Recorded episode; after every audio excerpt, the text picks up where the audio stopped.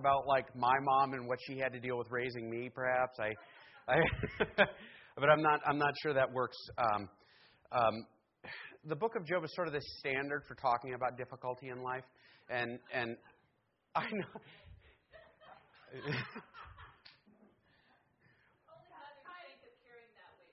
oh, I. I was with Jess for two pregnancies. It didn't seem that tough. I. I'm I'm gonna get beat up in the parking lot. I'm Ross, you got me. He's gonna protect me. Um, um, remember, I'm making lunch today. Um, what the all right? So as we dive into Job, like talking about theodicy, actually is the word that would describe this. Theodicy is the area of, of discussion that talks about why does God allow bad things to happen, right? And and Job is is sort of like the classic book of theodicy, right? Like like Job is is is debated on and discussed and argued about, um, and specifically like like um, because it, it doesn't fit well anywhere. And the answers are clean sometimes, but they're not always satisfying. Everybody with me? I, let me put it this way: Has anybody ever had like a terrible thing happen, and it was it was the kind of hurt that hit you and just stuck with you for a long time, and just wouldn't go away? And and a lot of times I I talk to folks, you know, being being in the ministry, you talk to folks, and one of the most common questions I I get is why did God let this happen, or why did this happen to me? And and in the end, like Job offers some answers, but they're not answers that anybody's ever satisfied with, right? They're hard answers. Um, we're going to start as we look at it, as we would with any kind of scripture. Like, like the book of Job is a specific genre of literature, and you got to look at that. The problem is that the genre like is confused, right? It's partially a court case, right? Like Job presents his case, and there's a whole lot of like ancient legal precedent that like fits into it, and that that's why it's a long book probably. Um, it's also a theological treatise on suffering. Um, here's where this gets funny. Um, there was this view in the ancient world that's really common today that um, if you do things for God, He should do things for you. Everybody with me? Like, God, if I'm going to show up and I'm going to do my offering and I'm going to serve poor people and I'm going to do these things, my life should be easy, right? I'm, I'm doing what, you know, I, I'm a good person, God, you should give me an easy road.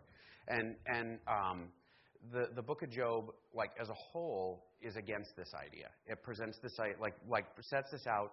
You you worship God because He's God, basically, not because He does nice things for you, or not because you're going to get something out of it. Um, I I would point to my kids as an example of this. I love my children. I love my children whether they you know really deserve it or not, right? Like like there are days that Abby is a stinker. You guys have met her, right? I mean, like is anybody doubting this basic premise? Like there are days when she has temper tantrums in public or or um, we were at a at a rummage sale the other day and she actually threw her lemonade across the room. Like um and I loved her anyway right? Like I, we love our kids whether they deserve it or not. Found Mother's Day again. See that? Um, and and this is the way to, like like we do that because we love them, right? Like because they because they're our children. We love God because He's God, um, not because He gives us stuff. And that's one of the basic ideas. These, this treatise in Job.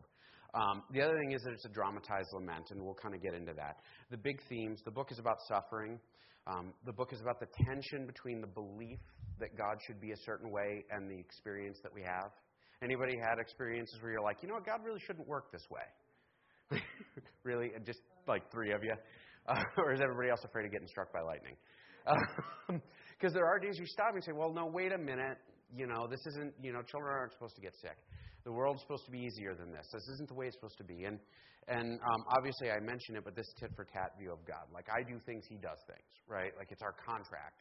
It's, it's not how God is. And actually, over and over again, God presents in the scripture that He's kind of offended by this perspective. You know, it's, it's not a tit for tat. Like, I do, and, and you worship me because I'm God. Um, but we'll get into that. Um, can you bump it forward? It's I'm stuck. Um, the, um, the story Job is an incredibly wealthy man. Okay, I'm not going to read through this part of the text because it's a lot of words. Um, Job is incredibly wealthy. He would be on Bill Gates level in the modern world, all right? I mean, if there's like a comparison, Job is unbelievably wealthy. And he's got a huge family, which is a big deal in the ancient world. Um, he's also a good guy. Um, and by that, I mean like, like God presents him as a righteous man, like, like pretty much one of the best in the world. And, and we know this because, like, when the book begins, um, there's this meeting in heaven. It talks about, um, I probably have a scripture verse for that, but I'm stuck at the moment. Um, now there was a day when the sons of God came to present themselves before the Lord, and Satan was also amongst them. Uh, the Lord said to Satan, From where did you come? And then Satan answered the Lord, saying, From roaming on the earth and walking around on it. And the Lord said to Satan, Have you considered my servant Job? For there is no one like him on earth, a blameless and upright man, fearing God and turning away from evil. Um, Job is so good, God takes a minute to brag about him. Okay? So, like, Job is a good guy. Um, he is the guy that doesn't deserve bad stuff to happen, right? But we're going to hit pause here. If Job hadn't been brought up, would there have been any more to this story? Probably not, right? So, like, one of the big difficulties we're going to encounter right out of the gate is God points Job out and says, Hey, have you considered my servant Job? Look at how great this guy is. To which the response is Then Satan answered the Lord, Does Job fear God for nothing? Have you not made a hedge around him and his house and all that he has on every side? You have blessed the work of his hands, and his possessions have increased in the land. But put forth your hand now and touch all that he has. He will surely curse you to your face. Then the Lord said to Satan, Behold, all that he has is in your power, only do not put forth your hand on him. So Satan departed from the presence of the Lord. And from this point forward, everything he has is stolen. Like all of his possessions are stolen, and his children are all killed. They gather for a feast, and there's a big storm, and the house falls down and kills all his kids, like all 12 of them or whatever. And then his house catches catches fire and burns down and and Job is like sitting in a pile of ashes where his house used to be. So now Job has gone from being like enormously blessed, wealthy, lots of kids, everything else, um, to not even having the house that he lives in, right? And and Job responds by, and then Job arose, tore his robe, which is something in the ancient world they would do for mourning. Um, and he shaved his head, which is another act of mourning, and he fell to the ground and worshipped, and he said, Naked I came in, came from my mother's womb, and naked I shall return there. And the Lord gave, and the Lord has taken away. Blessed be the name of the Lord. Through all of this, Job did not sin, nor did he blame God. So Job's response is, All of this stuff was nice, but God gave it to me. Can I really complain about the bad stuff when I get good stuff? Right? I mean, this is a pretty even handed response. And it's not an easy response, right? I don't think I would have that kind of patience. Anybody with me? You, I, I would definitely gripe a little longer. But Job's response is, you know what, God gave me all this stuff. It hurts, but. You know, and he mourned, he cried, but he said, you know what, God gave it to me. I'll take the bad and the good. Um, this prompts another conversation. And, and the long story short, um, God allows Job's health to be taken. And, and so we come again, and Job is sitting in a pile of ashes that used to be his house, and he's got leprosy. Leprosy is a skin disease. We don't see it in this part of the world very much. Um, basically, your skin begins to rot, and you fall apart, and it's horrible and painful and slow. All right? And, and in the ancient world, it meant you were unclean. People wouldn't come near you. It was your responsibility if you had leprosy to walk off of the road and shout, I'm unclean when people went by so they would know not to come near you and catch leprosy. You weren't allowed to live in town. You had to live in special colonies for lepers. Um, you weren't allowed to go to the temple anymore. You weren't allowed to. I mean, it was huge, like because nobody wanted leprosy. I mean, that sort of makes sense, right? And so he's sitting there, and the only thing he has for comfort is this broken plate. And he's scratching at his sores, and he's not wearing clothes because he's covered in sores. He's scratching everywhere, right?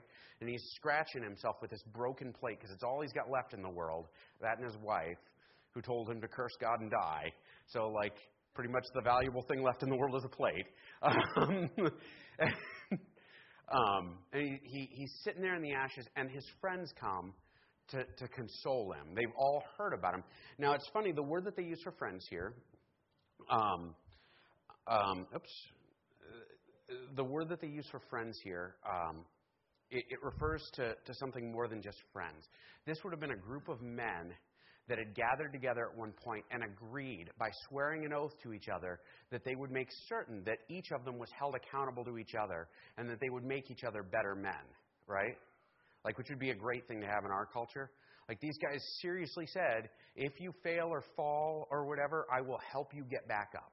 If you um, are doing well, I'll support you. You know, where these guys had agreed to be like, like in, you know, in in a, a cadre together to, to, to make each other better. And so these men came and they sat, and they sat quietly for three days because there's a Jewish custom. It's called um, sitting in Sheba. Shiva? Shiva. And what that would refer to is like you would sit quietly because it was considered the height of impoliteness to speak while someone was mourning until they had already spoken. And so they're sitting there. Job is dying and they're all sitting around and they're all silent for three days. And eventually, Job breaks the silence. He stands up and he, he basically complains. Right? Anybody would be in the same place, by the way? I'm like, he complains. And he says, This isn't fair. I have done everything right. I, you know, God has like basically stepped on me at this point, and it is not fair. And, and he, he has a very long speech. Job is incredibly long winded. It is a 38 chapter book or 40 some odd chapter book for the fact that it is, and we're not going to go through the whole thing. Um, this sermon went through considerable editing last night. Um, he, he complains at length, and finally his friends start trying to comfort him. But while they're trying to comfort him, they're trying to encourage him to look at his life and say, well, maybe you have some sort of sin God is punishing you for, and if you fix that, God will stop squishing you. Okay? And they probably meant well out of the gate, but it gets out of hand really quick. And so they go from like, oh man, Job, it's so hard. I can't believe your life is so tough. Maybe there's something that's wrong that you could fix, or to them arguing, Job, you sinned. You know you sinned. Just confess it and get it over with. And Job, who just lost his family and everything he owns and his health and his dying and everything else, is like, no, I've done nothing wrong. I do not deserve this. Um, and he, it turns into this huge debate. And one after another, his friends, would you love to have friends like this? one after another, his friends debate with him that he's somehow offended God and that's why his life is, is broken. Has anybody ever felt that way? By the way, let me. I, there are days that I have sat there and said, God, what did I do to deserve this? Why did you do this to me? Um, one of the basic messages of this book is sometimes God allows bad things to happen to us because we need to learn, but that's not the only reason bad things happen. Everybody with me? Um, I uh, I knew a, a, young man. We had we had a very similar conversation. Um, I wouldn't tell him that he had sinned. His his mother had been driving home from visiting him. He was in rehab. His mother had been driving home, and she was was intoxicated, and she killed a family of Amish folks. She hit their cart and killed them all. Um, and she went to prison. And um, I think before she went to prison, she overdosed and died. Like, it was awful. Like, when the whole story came down, it was one of the worst things, like, you know, great support and rehab mom kind of thing. Like, like, um, and, and we were talking, and he's like, why would God let that happen? Well, God didn't make her do these things, right? God allowed the consequences of her actions to play out, and ultimately, like, that is what happened. And she either learned from it or she didn't. And that's a hard answer, and I didn't say that at the time, but there's a reality. If I do something dumb, I can't blame God when consequences come on me, right? Is that fair? I mean, that's at the end of the day, like, so sometimes God does allow bad things to happen to us because we're learning that is not always the reason bad things happen. In fact, Jesus corrects his disciples. They talk to a blind man, and they're standing there, and the blind guy's right there, and the disciples are like, Is this guy blind because he sinned or because his parents sinned? and Jesus is like, Neither. Bunch of jerks. You know, like, what the heck? um, um, the idea here is like Job defends himself and he says, I, I'm being punished for nothing. I'm being crushed for nothing. And in reality, Job had not done anything. Um, ultimately, Job begins to talk about court, and he demands a day in court. He says, If I'm wrong, I want my day to be heard. And I want a trial, and I want to be put up there in heaven to stand before God to plead my case because this isn't right. Anybody ever felt like that? I'm just asking. um, and, and back and forth, they argue about this. And Job presents two big ideas. And now listen to this. If you're going to learn anything today, these are the two things, okay? First, Job says, I'm going to call one witness to defend me, and that's going to be God Himself. When I stand in heaven, God will be my witness that I'm not wrong. This is gutsy, right? I mean, like, because you think about, like, God created everything. Like, He hung the stars in the sky and, like, laid the foundation for the world. I mean, like, everything that exists, God, like, spoke it into creation. For Job to have the kind of, like, I'm trying to think of a polite way to say it. the, the, the, the, what? Yeah, the guts or the gall or the, yeah, the tenacity. Like, for Job to step up and say, God is going to witness on my behalf. He's, he's convicted at this point. Like, he is right there saying, this is the case. And he's mad. Does he have a reason to be mad? Probably, right? Um, he says, God will be my witness for my innocence. That's one. And the second thing he says is, and this is part of like they start arguing about, well, what about good men that die? Job says, when a good man dies, God rescues him. Right? God rescues him when a good man dies. Um, we're going to touch on a couple of verses here. The uh, did I did I skip one? Nope. Yeah, the witness. He, Job talks about this witness thing. He says, uh, um, "Even now, behold, my witness is in heaven, and my advocate is on high. God's going to defend me." Everybody with me? Um, and then when he gets to this, he says, As for me, I know that my Redeemer lives, and at the last he will take his stand on earth. Even after my skin is destroyed, yet from my flesh I shall see God, whom I myself shall behold, and whom my eyes will see, and not another. My heart faints within me. What Job is saying, right, because early on, Jews believed in the resurrection. They believed that one day every man, woman, and child who ever died would be resurrected and that they would stand before God. And Job is talking about a redeemer. Mind you, this book was probably written several thousand years. It's one of the earliest Old Testament books, like absolutely one of the earliest. Probably put to paper before Genesis, like is what most scholars agree on. Like, like this was written down very, very early in Jewish history. Um, and and Job is, you know, saying, "My Redeemer." Well, who's he talking about? He's talking about Jesus, right? If you go back into our Christmas sermons, actually, this is one of the uh, Easter. One of, this is one of the Easter sermons we looked at. Um, Job is talking about Jesus, and what he's talking about is that God rescues those who are considered righteous. They're considered righteous. Ultimately, we learn in the New Testament we're righteous because we're in Christ. Because Jesus, I, I left up my cross actually for this sermon. Um, Jesus takes our punishment on himself. Um, takes away all of our guilt, and God can testify in heaven that we are righteous because we're forgiven, right? And we're redeemed by Jesus. Like when every man and woman and child who's in Christ um, passes, the Redeemer redeems them, like because Jesus died for us. Um, but Job like presents us. He says, "Listen, I will be I will be saved in the end." But I'll have my chance to plead my case then. Um, he, he gets done. This long debate. All of these guys have talked for hours and hours and hours. It takes hours and hours to read it. I can't imagine what it was like listening to these guys yell at each other. Finally, the youngest guy in the crowd, the guy who has said not a word, right, stands up, and his name is Elihu. And Elihu shuts everybody up, right? Um, have you ever heard that in an argument where one guy just like stands up and says the right things and everybody shuts up because you're like, okay, you win. Um, that's Elihu. And Elihu points fingers at everybody there and shuts them down. The big important things that Elihu tosses out, he says, Behold, let me tell you, you are not right for this, for God is greater than man.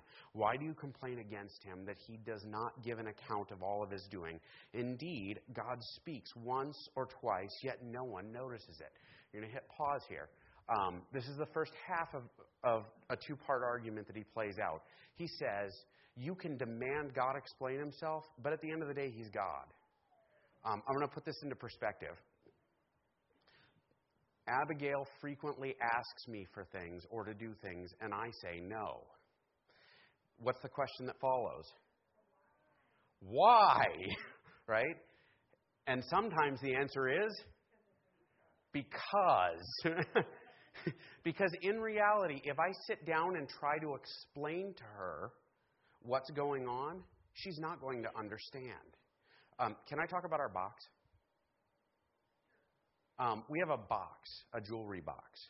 Um, years ago, when before we had Abigail, Jess was pregnant, and we lost that baby. And we were we had told everybody we knew, right? Everybody. I had people asking me like a year later how the baby was. I mean, like everybody knew. And then Jess lost this baby. We went for the ultrasound, and the heartbeat was not there. And so we were expecting to hear our baby's heartbeat, and it was not there. And it was, it was probably, I don't know, I can't think of a worse day I've ever had. You? No, it was, it was horrible. And we, we went through this whole grieving process, and it was really painful, and it was awful. And, and in the end, one of the things that we did that Christmas, we, were, we did the angels. You guys know the angels? And I talked about this in a sermon because it was right about that time that everything played out and we came back to the church. And I, I talked about it that Sunday. And that Sunday, when we were handing out angels, I dropped mine. This little glass angel, and I broke it. And Jess and I sat there and we looked at this little broken angel and we cried about it because we had lost our, our little angel, right? And we put this in a jewelry box and we keep it on our shelf because it's our angel, right? I mean, it, it, it makes sense to us. Abigail found the box which is locked. And she op- wants to open it. She wants to know what's in the box. It, does it make any sense for me to try to explain this to her? Like, is there any way in the world a three year old's going to grasp this? Not at all. I could try, but in the end, it's not going to work. And she might have a partial perspective, but it's, it's just not going to work.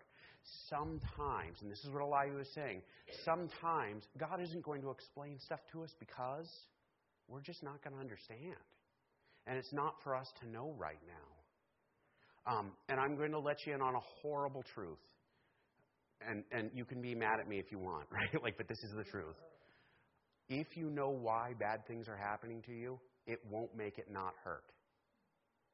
The reality is, if you knew why bad things were happening, if you could step back and see the whole world, it would still be the case that you were in pain. We look for reasons because we think that if we can grasp a hold of something, it will make it not hurt. But grasping a hold of it isn't going to change our loss.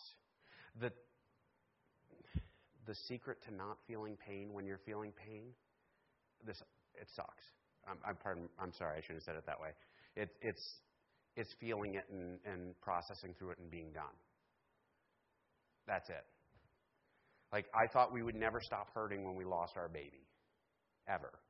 And, and I, it, it went away. It's not that it doesn't hurt at all, it's just that it's not that sting, you know? I, I lost a family member years ago, and it just destroyed us, or me personally. It was very hard. And, like, it took time, but, but it got better. The secret to pain is feeling.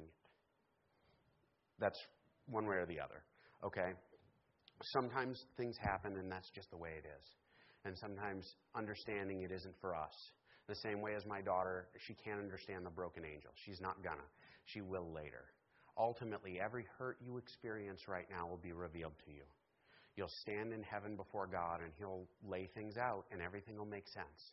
I heard a, quote this week where somebody said, it doesn't make sense right now, but if you knew what God knows, you wouldn't ask for what you're asking for. Does that make sense? Um, just tossing it out there. Um, I'm going to, well, let's keep going. Um, the next thing that Elihu says, then his soul draws near to the pit, and his life to those who bring death. If there is an angel as a mediator for him, one out of a thousand, to remind a man what is right for him, then to let him be gracious to him and say, Deliver him from going down to the pit. I have found a ransom. What's our ransom? Jesus, right? Um, I have found a ransom. Let his flesh become fresher than in youth. Let him return to the days of his youthful vigor, and then he will pray to God, and he will accept him. Then that he may see his face with joy, that he may restore his righteousness to man. Um, basically what he's saying is you may be crushed, but God has sent a redeemer, and you will be redeemed. You may not see it now, but it's coming. You have to trust that. Um, in Christ, we all have a redeemer. Um, in Christ, we're all like saved if we have faith in Christ. Like if we confess Him, if we believe, if we follow Him, we're redeemed. And and so ultimately, Elihu says, you know what? It may be broken, it may be awful, but you're right. There is a redeemer, and that's what you need to lean on. Um, ultimately, that's the com- comfort that the Scripture offers us, us is that as bad as stuff gets, God fixes it in eternity. That in Christ we're redeemed. Um, the book ends with God showing up. Okay? Now, I, I don't know. Job has demanded a court case, and then all of a sudden there's a huge wind, and the clouds come rolling in, and God starts talking, right? How much bold talking do you think Job is doing at this point? do, you, do you think Job is standing up and saying, hey, hey, hey, you're my witness? Probably not, right? Job like has a great deal of sense and shuts up. he's done. And actually, God speaks and puts away any doubt as to what's the case. He's, then the Lord answered Job out of the whirlwind and said, Who is this that darkens counsel by words without knowledge? Now gird up your loins like a man, and I will ask, and you will instruct me. Do you hear the sarcasm in this? God, who knows everything, says, Okay, now you're going to explain the world to me. Let's get it going. And God says, Where were you when I laid the foundation of the earth? Tell me if you have understanding who set its measurements. Since you know, or who stretched out the line on it, on what has its base has been sunk, or who laid its cornerstone. And actually, God keeps going. He's like, Tell me how to make a flower. Tell me how to tame the ocean so it doesn't spread over all the earth. Tell me how to hang the stars in the sky. Tell me how to. And he keeps going. And can Job answer any of these questions? No, not at all. Um, ultimately, what God is saying is, I'm God. I'm God. I'm bigger than you. I'm great. I've given the stuff I've given you. Um, sometimes stuff's going to get taken away. You worship me because I'm God, not because of what I give you. I love my kids because they're my kids, not because of what they give me. I love my wife because she's my wife, not because of what she's given me. I, it's not the same. I'm trying to offer some perspective, just FYI. Um, ultimately, we love God because He's God. And God can't explain everything to us, right? If God tried to explain to me how to hang the stars in the sky, I'm lost, right? If he were to explain to me the astrophysics that brought the world into creation or whatever, I don't want to have that debate, uh, but like the mathematical concepts that played roles in the creation of the world because God like built everything according to a system, I'm lost, right? I'm not going to understand this because I'm not that smart. And even if I were that smart, I probably still wouldn't get it. There are lots of astrophysicists who don't get it. Um, in reality, God says, I, I can't explain it to you, buddy. I'm God, you worship me because I'm God, and you need to trust that that's the case. I say to Abby, you can't open the box. You just can't. And you're going to have to trust me on this. Sometimes I'm just going to say no. And you need to trust that I love you and have your best interest at heart. And you need to trust that I'm taking care of you. But that's just the way it is. It's not a nice answer, is it? What do we do with that? First off, well, here are the major concepts. I'm going to play this out. How do you apply this? Because there's a lot of ideas, but ideas don't mean a whole lot when you're in the middle of hurting. Um, first off, misfortune doesn't mean that you're being squished by God. If bad things are happening to you or your life is rough, it's not because God hates you. Everybody with me? If anybody tells you it's because God hates you, they're wrong. And actually, the Bible's word for that is is well, is actually a commandment. Don't take the name of the Lord in vain. A lot of people think that means like, you know, swearing using God's name. It actually means if I stand up here and say, God, let your cat die because he's mad at you, I'm taking God's name and applying it to something that probably isn't true, which means I'm taking it in vain. Does that make sense? Like, God hates you because the guys who stand around with the signs that say God hates you, right? Like they're on the news sometimes. Those guys are taking God's name in vain. They have no right to take God's name that way. But they're doing it, and that's, that's offensive. Um, so, like, bad stuff doesn't happen necessarily in response to sin. It does happen, I'll say, because the world is broken, right? You were not made to get sick. Children were not made to die early. Um, war was not meant to happen. These things happen because there's sin in the world and it's broken, but not because you sin. Um, if you're looking for a reason, it's not always going to be the case. Does that make sense? Like, sometimes there's no reason to find, and even if you find it, it's still going to hurt. Regardless of the situation that you are in, God will redeem you. No matter how lost or broken or messed up, God will rescue you. And so at the end of the day, you have hope. You have hope. Everyone you ever lost will live again, and they'll stand before God with you. Everything that's ever hurt you will fall into context and you'll understand it. One way or the other. You have hope if you have Christ. Um, it's not an easy answer, but it's not a really easy subject. We're going to close in prayer, and, and, and I'm going to finish with a blessing and a final thought. Um, um, and I'm actually, as a Mother's Day gift, I'm getting you out a little early so you can make your reservations on time. Let's pray. Heavenly Father, um, I pray that you would be with us this morning. Help us to look to you in difficulty. Help, help us to trust and have faith that you have our best in mind and in heart, Lord, that you love us and that you plan um, good things for us and can redeem any broken thing. In Christ's holy name I pray. Amen. A final thought the least fair thing that ever happened in the whole world, right? Jesus, who was God, like God's Son, um, who had never sinned, who had never done anything wrong, took punishment for us, right? It is the least fair thing that ever happened. Anybody ever get spanked for something your siblings did? I, I'm waiting for Nathan to raise his hand. Um, um, the, the sorry. Um, the reality is that when you get punished for somebody else's bad deed, it's not fair. Christ stood in the garden and he begged God, Don't make me do this. But your will, not mine. I'll trust you. Ultimately, when we go through hardship, the answer is, Your will, not mine, God. I'll trust you. Don't make me go through this. But if it's what I need to do, it's what I need to do. Um, I'm going to close in a blessing if you want to stand up and receive the blessing.